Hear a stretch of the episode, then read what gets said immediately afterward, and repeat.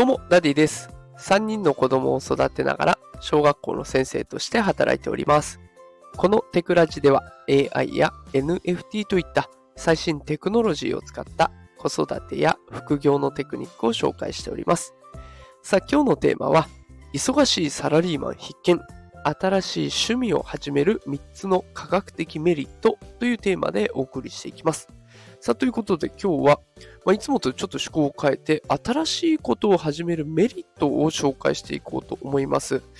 で、ただこれ最終的にはやっぱり私のね AI、好きな AI につながっていく話かなと思いますので、よければね、最後までお聞きください。毎日ね、忙しく働く皆さん、新しいことを始めようとか思ってませんかね。でも何から始めたらいいのかわからないとか、本当に始めるべきか悩んでるっていう方も多いんじゃないでしょうか。ね、ということで今日は新しいことを始める、この科学的根拠に基づく3つのメリット、これを紹介したいと思います。結論を先に伝えますと、まず1つ目は創造性と問題解決スキルの向上。2つ目、ストレスの軽減。3つ目、社会的スキルの向上ということで3つお送りしていきます。それでは1つずつ深掘りをしていきます。1つ目、創造性と問題解決スキルの向上。これについてはね、新しい趣味とかスキルを学ぶっていうことは脳にね、いい刺激を与えて創造性とか問題解決能力を高めるっていうことが、研究でね、証明されています。で、その研究によると、新しい経験って脳の今までとは違う異なる部分を活性化させて思考力を広げることができるから、この創造性とか問題解決能力を高めるっていうふうに言われてるんですね。これは仕事でも大いに役立つので全然損することもない、むしろね、仕事でも役立つすごく大きな武器になりそうです。さあ、続いてはストレス軽減。新しい活動に打ち込むっていうのはストレスを減らす効果があるんですね。趣味に没頭することで仕事のストレスから一時的に解放されてリラックスできる時間を持つことができます。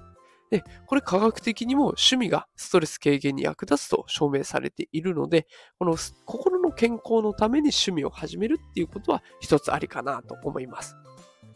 で、3つ目、社会的スキルの向上。この新しい活動をするってね、どうしても新しい人々との出会いっていうのが大事になってきますよね。この出会う機会をもたらしてくれるのが趣味なんです。これによってコミュニケーション能力とか、あと社会的スキルね、こういったものが自然と向上します。人間関係が豊かになると、なんと幸福感も高まるということにつながってくるということなので非常におすすめです。で、じゃあ実際こういろんなことやってみたいなと思うんだけど、何から始めてみるのがいいのかっていうところで、ここからいくつか事例を挙げていきたいと思います。例えば語学学習、新しい言葉ですね。外国語を学ぶってもう脳を刺激しまくりますし、あとは文化的な知識を広げるすごいいい機会になりますよね。今だとオンラインで学べる、アプリも使えるっていうことで自宅でも学べるのでおすすめです。で、2つ目、料理。これも非常にいいですよね。新しいレシピに挑戦するって創造性を高めるだけじゃなくて健康にもつながりますよね。だから週末にちょっと新しい今までやったことない料理やってみようかななんていうチャレンジもありかなと思います。さあ、3つ目です。写真撮影。こう写真を撮るって結構ね、今まで見ていた世界とはちょっと違う世界を自分でも体感できる、そんないい機会になります。もう今だったらスマホ片手にね、簡単に始められるので、この写真っていうのも一つありかなと思います。さあ、続いてはスポーツとかフィットネスですね。ランニング、ヨガ、ジム、いろんな機会が今あります。チョコザップとかもありますよね。体を動かすっていう活動は健康にいいだけじゃなくてね、それだけでストレス解消にもなるので非常におすすめです。さあ、最後5つ目、ボランティア活動。これ地域でボランティア活動をするといろんな人と出会うチャンスになります。社会的スキルを高める素晴らしい方法になりますね。私自身もね、